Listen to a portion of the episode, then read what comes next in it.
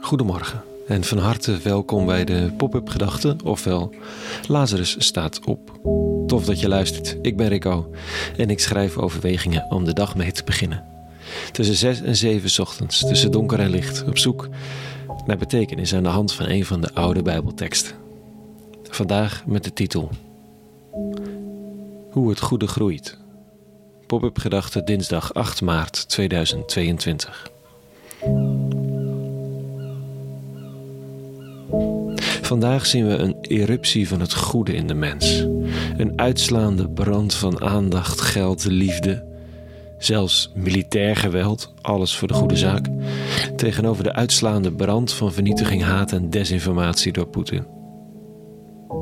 En er is van alles op aan te merken. Er staan straks weer pakhuizen met ongebruikte goederen, zegt iemand. Een ander wordt diep treurig van de karavaan aan NGO's in zijn eigen stad in Polen. Hij kent het beeld van Lesbos en Samos en heeft er gefrustreerde herinneringen aan. En de vrijwilligers met glorie in de ogen die de grens naar Oekraïne overgaan om te vechten. Oh, en dan natuurlijk de vergelijkingen die men maakt met hulp in Syrië. Of met de manier waarop er met allerlei andere vluchtelingen om wordt gegaan. Er is van alles op aan te merken. En dat gesprek is heus zinnig om te voeren maar niet zonder te erkennen dat het een uitslaande brand van goedheid en bewogenheid is. Dat er blijkbaar ergens een vooruitschuur aan barmhartigheid, bewogenheid, geld, tijd, middelen, onderduiken en wat niet al ligt te wachten om aangeboord te worden. In al die tijd dat men zei dat er geen draagvlak is, of dat er simpelweg geen ruimte is, dat men druk is of zo, zoveel goeds doet, een spade dieper in de grond blijkt er een onuitputtelijke voorraad. Voorlopig in elk geval. Toen de Belgen in de Eerste Wereldoorlog en later Bosniërs en Hongaren in Nederland aankwamen, was er in eerste instantie ook alle ruimte en wordt het later grimmig. Het hangt allemaal af van het verdere verloop. Maar deze dagen kan het niet op.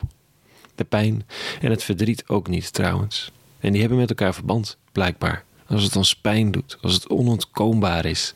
En dat is het nu. Dan worden er bronnen aangeboord die voor die tijd ondenkbaar waren. Dat is op zichzelf goed nieuws, want er gaat nog veel meer komen.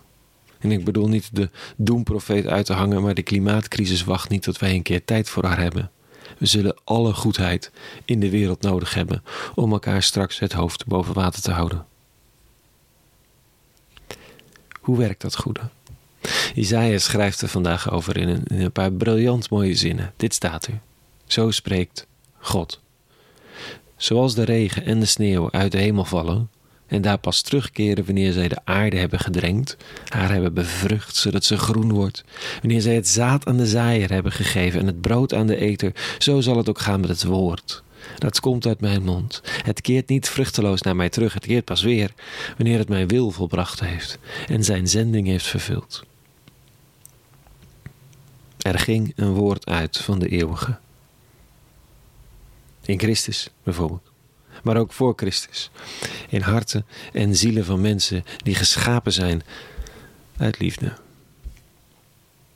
Dat is de claim van het christendom. In verering voor de God van Abraham, Isaac en Jacob. Er ging een woord uit van de eeuwige en het zal niet terugkeren voor het de aarde heeft doordrenkt. Voor het zich heeft genesteld in de poriën van de mens en de aardbol, om dan van daaruit vrucht te dragen.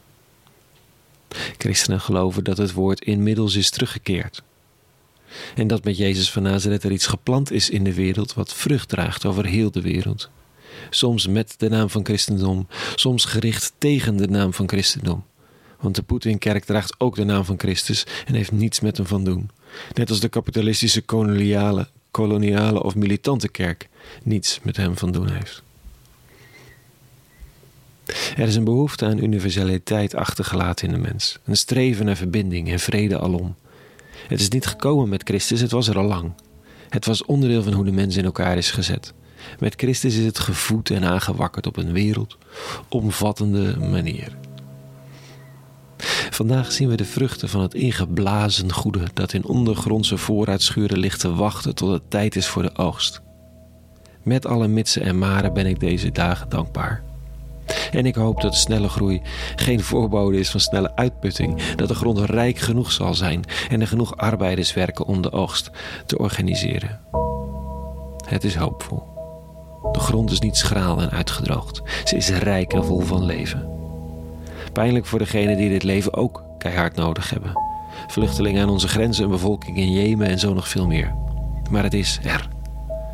En er zal nog veel meer van nodig zijn. Tot zover vanochtend.